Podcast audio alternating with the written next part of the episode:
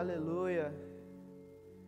Você que está aí na sua casa, eu queria que você continuasse com seus olhos fechados. Que você colocasse a mão no seu coração agora.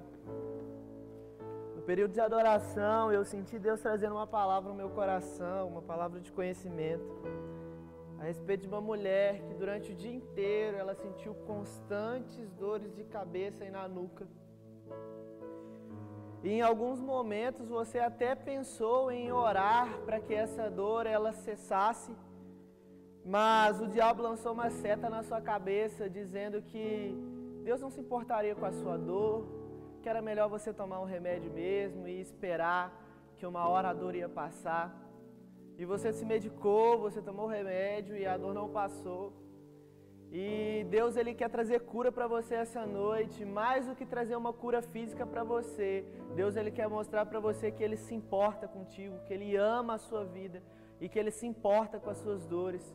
Então, no nome de Jesus, eu declaro cura agora sobre a sua vida. Toda dor indo embora agora. No nome de Jesus, todo sintoma mentiroso do diabo que bata em retirada agora, nós abençoamos. Eu abençoo a sua vida com saúde e declaro cura, 100% curada.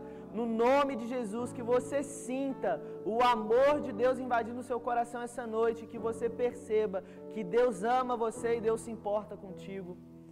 Amém. Estou muito feliz de poder estar aqui compartilhando com vocês mais uma vez a palavra de Deus. Eu creio que vai ser uma noite muito edificante. Eu queria que você aí que está com a sua Bíblia, eu acredito que você esteja com a sua Bíblia, né? Afinal de contas, você está em um culto, você está na igreja. E por mais que seja online, Deus ele não se limita a uma tela de computador, a uma tela de celular. O mesmo Deus que está presente aqui, Ele está presente aí na sua casa e Ele quer falar com você, Ele quer tocar a sua vida. Abre a sua Bíblia aí comigo em Lucas capítulo 8.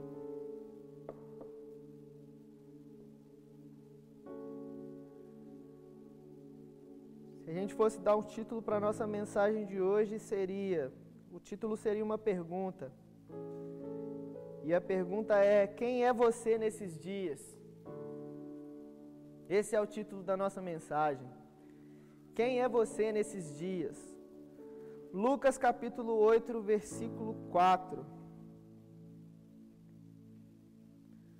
Lucas 8, verso 4. A gente vai ler aí até o versículo 8.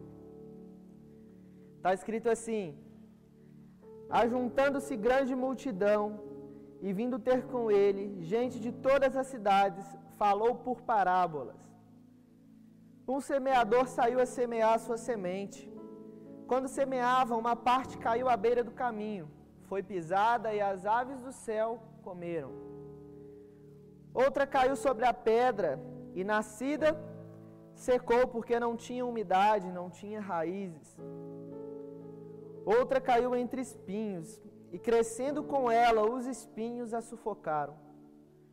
Outra caiu em boa, boa terra e nascida produziu fruto, a cem por um. Tendo dito ele essas coisas, clamou: Quem tem ouvidos para ouvir, ouça. Se a gente pegar os evangelhos de Mateus, Marcos e Lucas, a gente vai ver Jesus sempre falando com a multidão por meio de parábolas.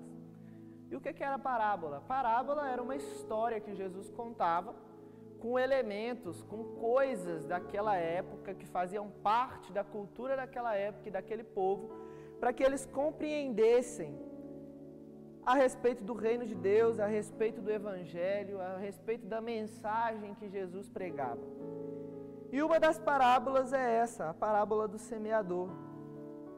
E nessa parábola, Deus ele quer nos ensinar algo. Deus ele quer nos mostrar algo. E o que Deus quer nos ensinar essa noite por meio dessa parábola?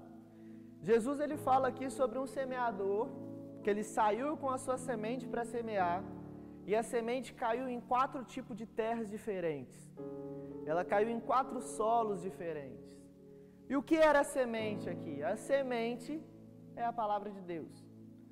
Deus aqui é como semeador e a semente é como a sua palavra. E hoje nós vamos falar de quatro tipos de pessoas, quatro solos, quatro tipos de pessoas que recebem a palavra de Deus e o efeito que essas palavras, que essa semente gera nas pessoas. E por isso que eu queria que você guardasse muito bem o título da mensagem, a pergunta que eu fiz no começo: quem é você nesses dias? Que durante toda a ministração você se analisasse, você olhasse para dentro de você, você se examinasse e visse aonde você está dentro dessa parábola. Em qual, em qual terra, em qual solo você se enquadra? Qual é o que está mais de acordo com a sua realidade de hoje? E o primeiro, o primeiro solo é aquele que está à beira do caminho. Esse é o primeiro tipo de pessoa que a mensagem, que a semente chegou. Aqueles que estavam à beira do caminho. Continua com a sua Bíblia aberta aí em Lucas capítulo 8. Vamos ler o versículo 11. No versículo 11 está escrito assim: Esta é a parábola. Jesus ele explica a parábola para os discípulos depois. Depois que ele fala sobre essas coisas, os discípulos os questionam e falam: Jesus, o que o Senhor quis dizer com isso? E aí Jesus começa a explicar essa parábola. E o primeiro ponto, Jesus fala: Olha, essa é a parábola, a semente é a palavra de Deus. Os que estão à beira do caminho são os que ouvem, depois vem o diabo e tira-lhes do coração a palavra, para que não se salvem ao crer. O primeiro tipo de pessoa aqui, o primeiro grupo de pessoas que recebe a mensagem, que recebe a semente, são aqueles que estão à beira do caminho. Quem é aqueles que estão à beira do caminho? Aqueles que estão à beira do caminho é aqueles que estão do lado de fora, aqueles que não participam, que não são membros de uma igreja, não fazem parte de uma família, de uma comunidade de fé. Hoje, na linguagem crente, né, a gente fala que são as pessoas que estão no mundo. Aqueles que estão lá fora, as pessoas que estão desesperançosas. Alguém que está à beira do caminho é alguém que está à margem de alguma coisa. É alguém que está longe do verdadeiro caminho que ela precisava andar. E a palavra, ela cai primeiro nesse solo. É a pessoa que quando você chega, você comunica as verdades de Deus, você fala para ela sobre o Evangelho, você anuncia as boas novas, para aquele que está lá fora, para o perdido. E o que acontece no coração dessas pessoas? Em alguns casos, acontece o que está escrito aqui. A palavra ela vem, mas logo o diabo rouba da pessoa aquilo para que ela não creia e seja salva. Porque o diabo sabe que se você crê na palavra de Deus, a Bíblia fala que nós conheceremos a verdade e a verdade nos libertará. O que é verdade? A verdade é a palavra de Deus. Então o diabo sabe que quando você crê na palavra de Deus, quando você crê na verdade que é Jesus, você vai ser liberto. Você vai ser liberto do pecado, você vai ser liberto da vida de escravidão que ele te submete. E algumas pessoas não conseguem enxergar isso, e o que o diabo faz? Ele endurece o coração das pessoas. Ele endurece o coração das pessoas, as pessoas até ouvem por educação. Você que tem o costume de evangelizar pessoas, você vai perceber que em alguns momentos você vai falar da palavra de Deus com alguém, a pessoa vai te ouvir por educação. Vai ouvir porque né, quer ser educado, não quer te cortar, mas você percebe logo que o coração dela está endurecido.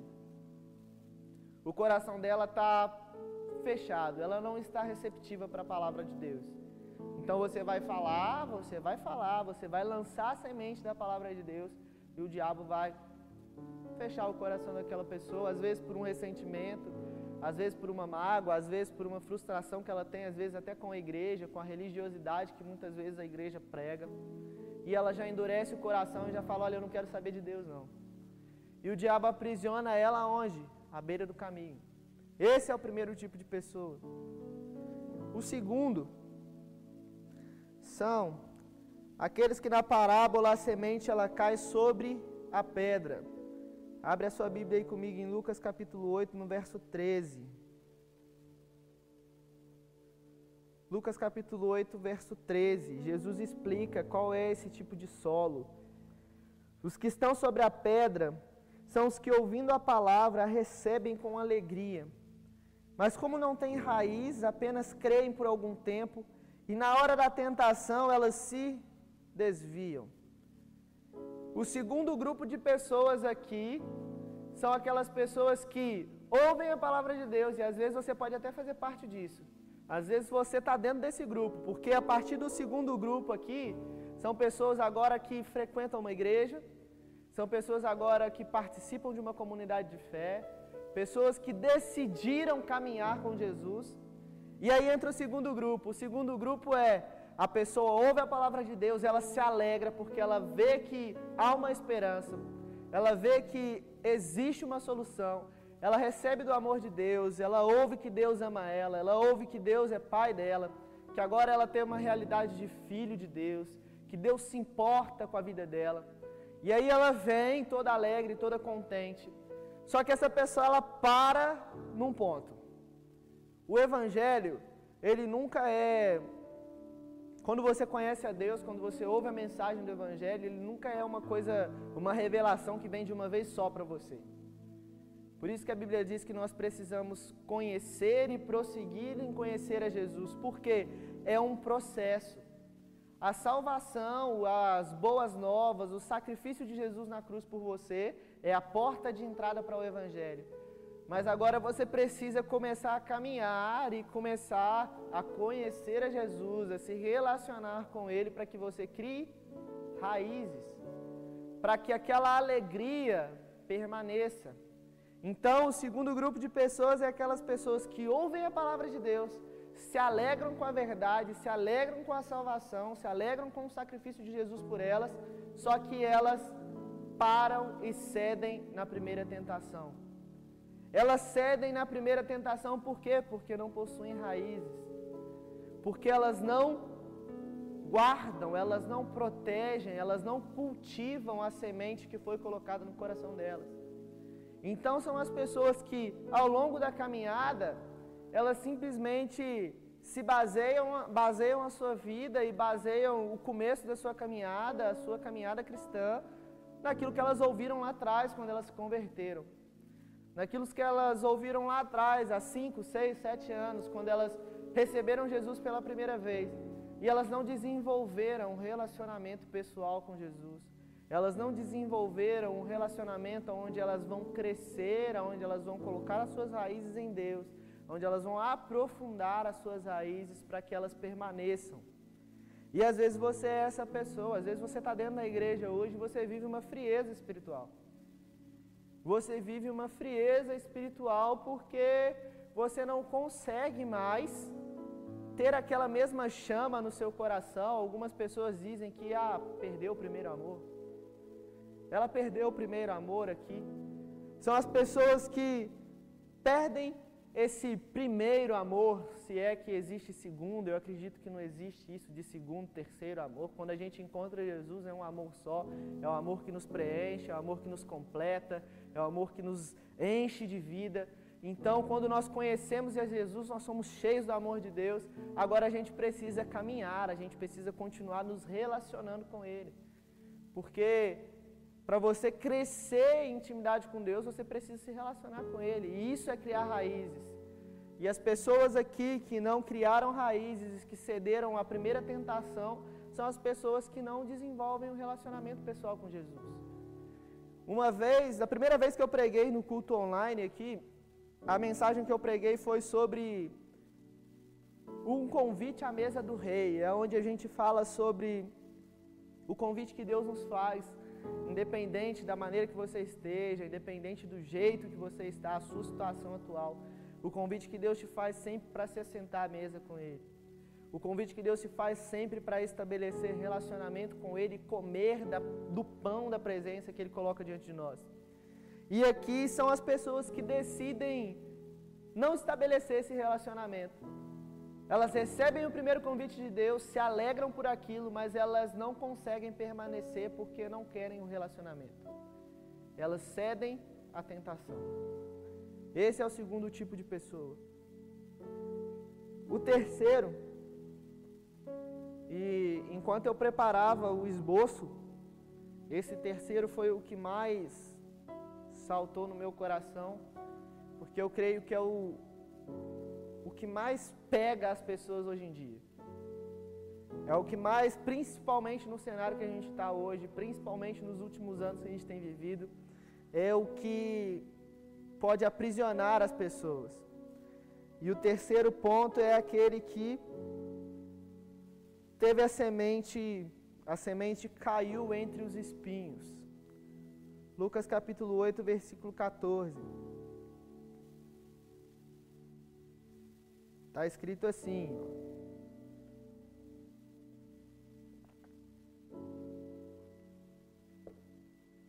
Lucas 8,14.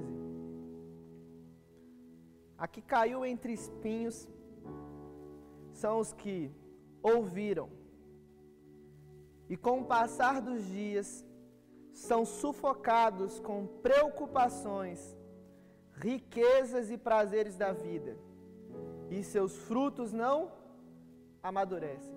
Se a gente voltar alguns versículos, no versículo 7, quando Jesus está contando a parábola, ele vai falar o seguinte: olha, a outra semente caiu entre espinhos, e crescendo com ela os espinhos a sufocaram. Qual é esse terceiro tipo de pessoa? Esse terceiro tipo de pessoa é aquela pessoa que ouve a palavra de Deus, que crê no Evangelho, que frequenta a igreja, que estabelece um relacionamento com Deus só que na medida que os anos vão se passando, os dias vão se passando, a mesma medida que a semente da palavra de Deus vai amadurecendo e vai crescendo dentro do coração daquela pessoa, ela se perde com as preocupações desse mundo. Ao mesmo tempo que ela se relaciona com Deus, ao mesmo tempo que ela busca a Deus, ela também se preocupa com as coisas desse mundo, ela começa a se preocupar mais até com as riquezas, com os prazeres, com as tentações dessa vida e acaba deixando que essas coisas sufoquem a semente da palavra. Se a gente entendesse o poder da palavra de Deus, se a gente entendesse a grandeza da palavra de Deus, a gente nunca negociaria a palavra de Deus, a semente da palavra de Deus que nós recebemos com qualquer outra coisa que nós vemos hoje naturalmente. A Bíblia fala no livro de Hebreus, capítulo 11, no versículo 3, que todas as coisas que são visíveis, tudo aquilo que hoje você pode ver, elas foram criadas a partir da palavra de Deus. O mundo que nós vivemos hoje, o mundo que nós habitamos hoje, a terra, o universo, tudo que nós podemos ver hoje, que nós contemplamos, a beleza dos mares, das paisagens, da natureza, tudo isso foi criado a partir de uma única palavra de Deus. E a única palavra de Deus é aquilo que Deus disse lá no início, que sustenta todo o universo perfeitamente. Se nós entendêssemos que essa mesma palavra, que essa mesma voz que habita dentro de nós, que essa mesma voz que hoje mora dentro de você, você não negociaria as coisas, a palavra de Deus pelas coisas do mundo. E o que são essas coisas do mundo? Nem sempre essas preocupações, esses prazeres, eles são coisas ilícitas. Nem sempre são pecados, nem sempre é aquilo que vai desagradar a Deus. Mas existe uma coisa que Deus trouxe ao meu coração enquanto a gente, enquanto eu preparava essa parte do esboço.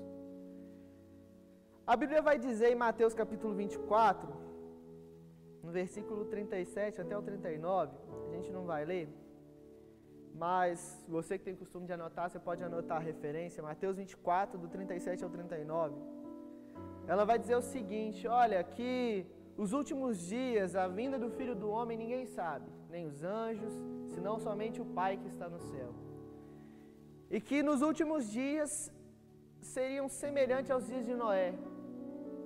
Seria semelhante aos tempos de Noé, onde as pessoas se casavam, davam em casamento, comiam, bebiam, até que não perceberam que Noé entrou na arca.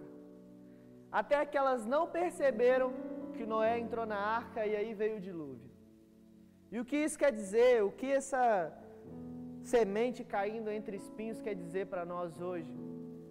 Quer dizer que hoje as pessoas elas têm uma tendência muito forte a perderem o propósito delas, a perderem o fio daquilo que Deus direcionou elas para fazer por conta das coisas desse mundo. E a Bíblia fala que, olha, as coisas dos últimos dias não é pecado. Aqui não falou que as pessoas estavam traindo, adulterando, pecando. Não, elas estavam se casando. Casamento é projeto de Deus, família é projeto de Deus. Elas estavam comendo e bebendo, elas estavam buscando os seus próprios prazeres. Elas estavam buscando se satisfazer pessoalmente. É isso que quer dizer o comer e o beber. Elas estavam buscando naturalmente se satisfazerem. E a Bíblia vai dizer em Romanos que o Evangelho, o reino de Deus, ele não é comida e não é bebida, ele é paz, justiça e alegria no Espírito Santo. Eu preguei algumas vezes para trás aí, se você procurar no YouTube, você vai ver que tem essa mensagem que fala sobre os três pilares do reino de Deus. Que a gente fala justamente sobre isso, sobre o comer, o beber, que não fazem parte do reino de Deus. O que quer dizer o comer e o beber ali? Quer dizer que são coisas naturais. O reino de Deus não pode ser vivido de maneira natural. E no contexto dos últimos dias, as pessoas iriam se preocupar tanto com as coisas naturais, que essas coisas naturais sufocariam a palavra, a semente no coração delas. E aí elas deixariam de dar frutos. Os frutos dela não amadureceriam. Como a gente leu em Lucas capítulo 8, versículo 14. São pessoas que hoje elas até estão dando frutos, só que por conta dessas outras coisas, por conta dessa distração com as coisas dessa vida, elas perdem a palavra, elas perdem o propósito, elas fogem do propósito de Deus. Antes, elas estavam preocupadas somente em agradar a Deus, somente em se manter firmes naquela palavra que elas receberam desde o início, que estava dando fruto na vida delas. E aí agora elas começam a se preocupar com as coisas dessa vida. Paulo dá um conselho a Timóteo, em 2 Timóteo capítulo 2, no versículo 4, que fala o seguinte: Nenhum soldado em serviço se embaraça com os negócios dessa vida, a fim de agradar aquele que o alistou para a guerra. O que Paulo estava querendo dizer para Timóteo aqui era o seguinte: olha, Timóteo, ninguém que um dia coloque a mão no arado, ninguém que um dia recebe e dá um sim, que responde a Deus, porque quer o agradar, se embaraça com as coisas dessa vida a fim de agradar aquele que o chamou. Deus chamou você para algo, Deus chamou você para cumprir um propósito, nunca se esqueça disso. Deus te chamou para cumprir um propósito. E por conta do propósito de Deus, você não pode negociar e se embaraçar, se entranhar com as coisas dessa vida. Porque a gente, a, o mundo lá fora, principalmente hoje, o mundo ele prega uma satisfação que o, o ser humano só vai se sentir completo, só vai sentir prazer, só vai se sentir satisfeito quando ele tiver as coisas, quando ele conquistar as coisas. E a Bíblia ela não, não nos fala isso. É claro que Deus tem para você prosperidade, Deus tem para você uma vida em abundância, porque é isso que Jesus veio trazer, Ele veio trazer vida e vida em abundância. Só que existe um meio, um método qual que é o caminho para a gente ter essa vida em abundância? As pessoas se perderam. As pessoas se perderam e às vezes você pode ser uma pessoa que se perdeu. Antes você tinha simplesmente vontade de agradar a Deus e agora você está tão fissurado em correr atrás das suas coisas que isso está te sufocando.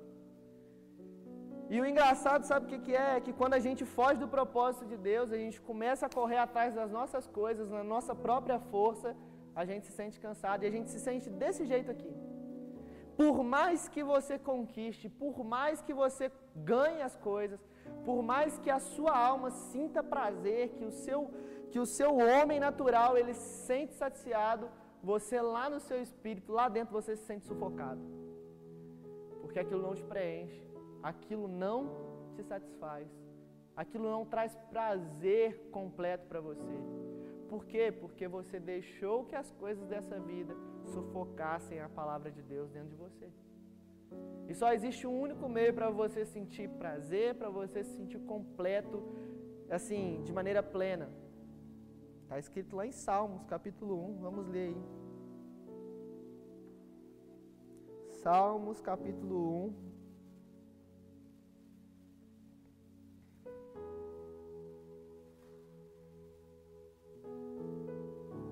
Versículo 1 e 2. Está escrito assim, ó. Feliz é o homem que não anda segundo o conselho dos ímpios, nem se detém no caminho dos pecadores, e nem se assenta na roda dos zombadores. Antes tem a sua satisfação na lei do Senhor, e na sua lei ele medita de dia e de noite. Feliz é o homem que não segue o conselho dos ímpios. Feliz é o homem que não segue o conselho do mundo, que não segue o que as pessoas dizem. Porque a satisfação dele, ele só vai encontrar, ele só vai encontrar satisfação aonde? Na lei do Senhor, na palavra do Senhor. Então percebe como que a gente se perde muito rápido. Em alguns momentos da minha vida eu percebi que eu estava correndo sozinho.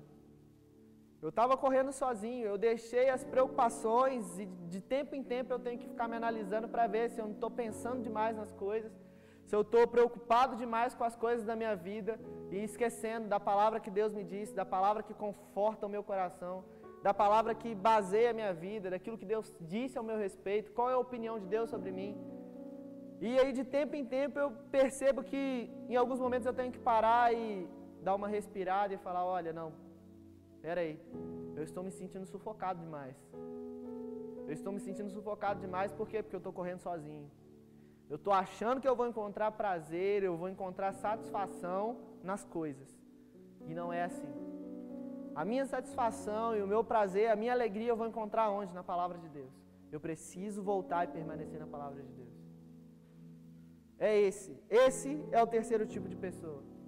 É a pessoa que se perde. Se perde aonde? Se perde nas suas próprias vontades. Se perde nos seus próprios desejos. Se perde na sua própria caminhada, achando que pode correr sozinho, que vai conquistar as coisas na força do seu braço. E se você ficar nessa, se você ficar lutando, lutando, lutando para conquistar as coisas na força do seu braço, você vai parar num ponto que você vai falar assim: Eu estou sufocado, eu não estou aguentando mais. E é aí que a gente entra nesse ponto. A palavra crescia até junto.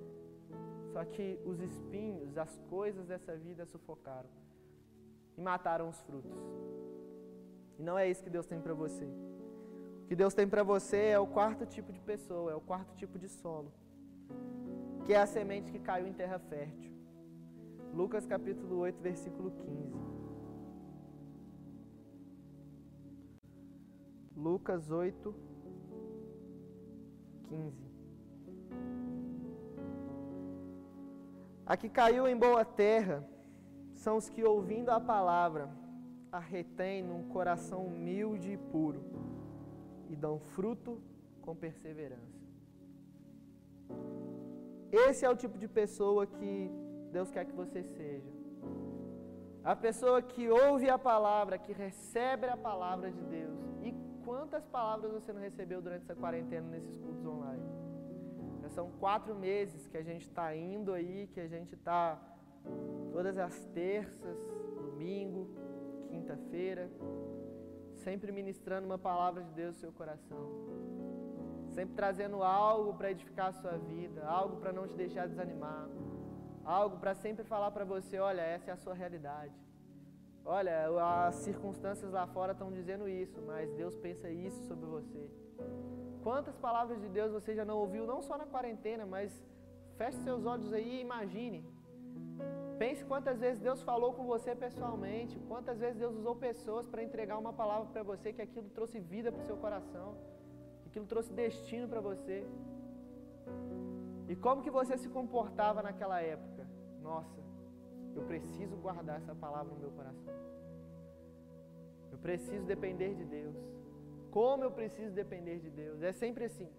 Quando a gente ouve Deus falar com a gente, quando Deus usa alguém para falar com a gente, ou uma palavra venha de encontro ao nosso coração, o sentimento é: nossa, como eu preciso depender de Deus. Como eu preciso aprender a confiar em Deus. E é esse tipo de pessoa que é aqui, é a terra fértil. A terra fértil é a pessoa que tem um coração humilde, um coração que é disposto, que é dependente de Deus. Um coração que constantemente está dependendo de Deus. E o versículo 15 encerra falando que A pessoa que retém a palavra com um coração humilde e os seus frutos ele dá com perseverança, é uma pessoa que permanece, alguém que é constante.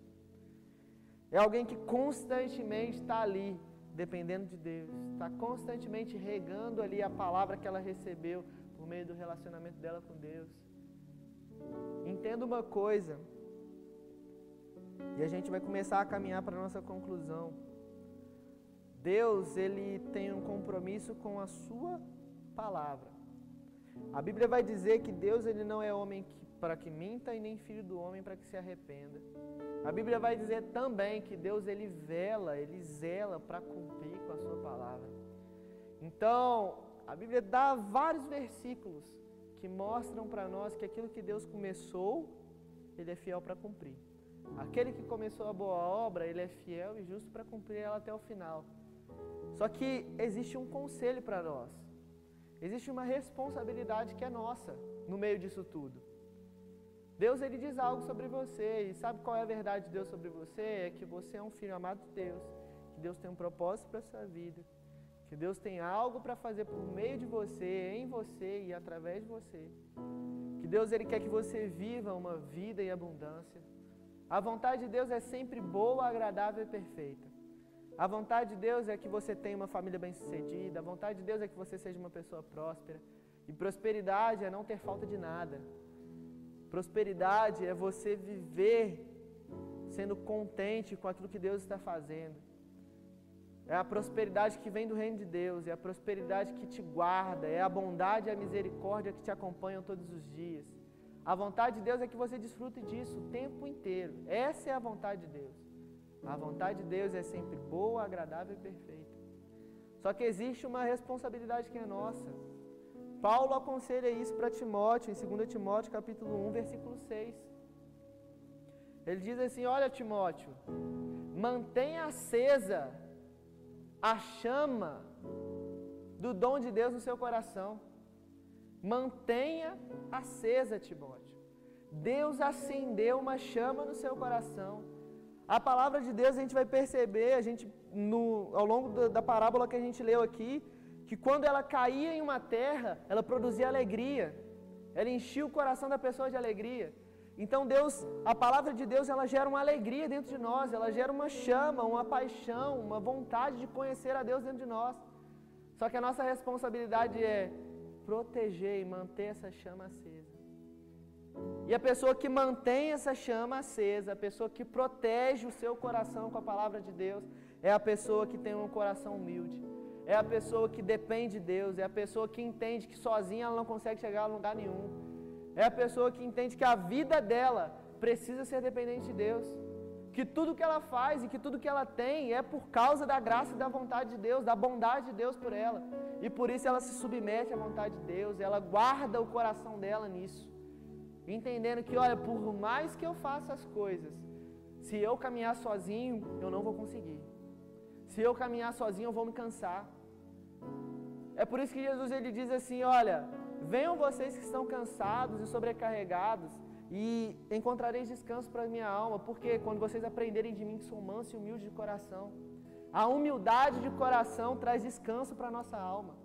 Ser humilde de coração, nos submetermos à vontade de Deus, ser dependente de Deus, é o que traz descanso para a nossa alma. E às vezes o que você está precisando hoje é de descanso. Você está precisando de descanso, é descanso para sua mente, descanso para sua alma, descanso para o seu corpo. E você só vai encontrar isso quando você se submeter, ter um coração humilde, um coração que reconhece que depende de Deus. E é nessa terra que as sementes elas frutificam a 30, a 60 e a 100 por um. Aquilo que naturalmente você demoraria anos para fazer, aquilo que naturalmente você demoraria muito tempo para conseguir, quando você se submete à vontade de Deus, quando você mantém um coração puro e permanece ali guardando aquela palavra no seu coração, a colheita é sempre sobrenatural. 30, 60 e a 100 por 1 é dizer que uma pessoa ela vai colher como se fosse por 100. Uma pessoa vai colher como se fosse por 60. Uma pessoa vai colher como se fosse por 30. E só tem como viver isso como? De maneira sobrenatural. É só Deus para fazer isso. É só Deus para fazer isso. E Deus constantemente nos chama para depender dele, para depender da vontade de Deus, para confiar no caráter de Deus. Então que essa noite você entenda, que você entenda que você precisa depender de Deus. Se você se encaixou em alguma dessas, desses pontos, faça uma autoanálise. Às vezes você é a pessoa, a primeira pessoa, que quando alguém chega para falar de Deus para você, ou quando você ouve algo de Deus, você já logo resiste. Abra o seu coração. Deixe a palavra de Deus entrar no seu coração. Às vezes você é a segunda pessoa que recebeu, se alegrou, ficou feliz, mas não é constante. Não consegue ser constante no seu relacionamento e na sua caminhada com Deus. Às vezes você é a terceira pessoa. É a pessoa que ao longo da sua caminhada você se perdeu. Você fugiu do seu propósito e hoje você tem essa sensação de que eu não estou onde eu deveria estar. Eu não estou aonde eu deveria estar. Não é esse o lugar que Deus ele queria que eu estivesse. Às vezes você está preocupado tanto com as coisas dessa vida, tanto com as coisas naturais, que você está se perdendo está esquecendo de agradar o Senhor. Você está esquecendo de agradar a Deus. E quando a gente foge disso, a gente se cansa. E às vezes você está se sentindo cansado. Você precisa voltar. E a vontade de Deus é que você seja essa quarta pessoa, seja a pessoa que permanece, seja a pessoa que depende, a pessoa que tem um coração humilde, tem um coração puro. Queria que você fechasse seus olhos, colocasse a mão no seu coração.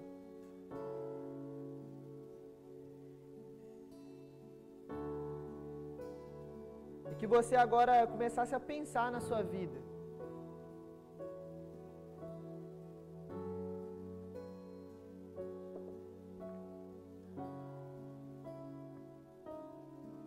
Gosto sempre de. Toda vez que eu termino de ministrar, sempre que eu termino uma mensagem, eu peço para a pessoa se analisar. Eu peço para a pessoa se analisar, para que ela medite naquilo que ela ouviu. Isso é meditar, é você pensar, é você ficar refletindo naquilo que você está ouvindo.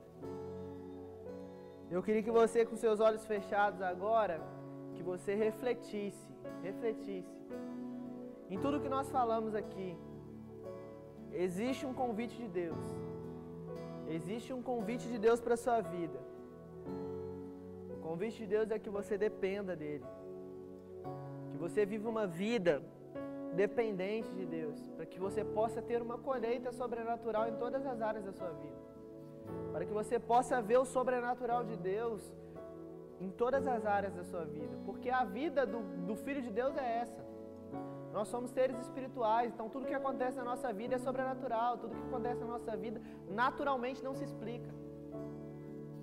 E a gente só consegue ser feliz quando a gente anda nessa realidade. Onde a gente anda na realidade espiritual, na realidade sobrenatural. É onde a gente vê que é Deus mesmo que faz.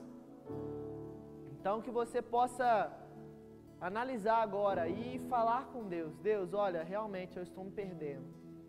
Realmente, Deus, eu não estou sendo constante, eu não estou criando raízes, eu estou deixando, eu estou frio espiritualmente.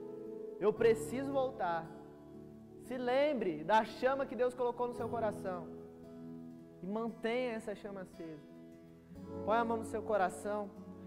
Pai, nós te agradecemos por essa noite. Eu te agradeço por essa palavra. E eu oro para que no nome de Jesus, essa palavra encontre, Deus, lugar no coração de cada pessoa que está nos ouvindo agora, Pai. Que no nome de Jesus, o seu Espírito que convence o homem do pecado, da justiça, do juízo, o seu Espírito que nos guia em toda a verdade, o seu Espírito que nos leva, Pai, que nos leva a ter o conhecimento, o que faz com que nós possamos compreender as suas vontades, o seu desejo, qual o seu propósito para nós. Que o Senhor venha com o espírito de sabedoria e de revelação e que isso caia no coração dos meus irmãos. Que toda pessoa, Deus, que tem o coração endurecido, que às vezes faz parte do primeiro grupo, Pessoas que nos ouvem, mas que o coração está endurecido. Espírito Santo, é só você que pode fazer essa obra. Nós vamos continuar pregando a palavra, nós vamos continuar lançando a semente. Porque nós dependemos, nós cremos que o Evangelho é o poder de Deus e é só o Senhor que pode fazer essa obra, que é nascer, fazer o homem nascer de novo, que é gerar vida novamente no coração do homem. Então eu oro para que no nome de Jesus o seu Espírito comece agora a quebrantar os corações. Pai, que em nome de Jesus o Senhor reative, que o Senhor reavive, Pai aqueles que um dia se alegraram com a palavra do Senhor, aqueles que um dia experimentaram a Sua vontade e hoje, meu Pai, se sentem paralisados, se sentem frios, se sentem distantes. São as pessoas que não conseguiram criar raízes. Eu oro para que no nome de Jesus o seu poder e o seu espírito venha sobre elas agora.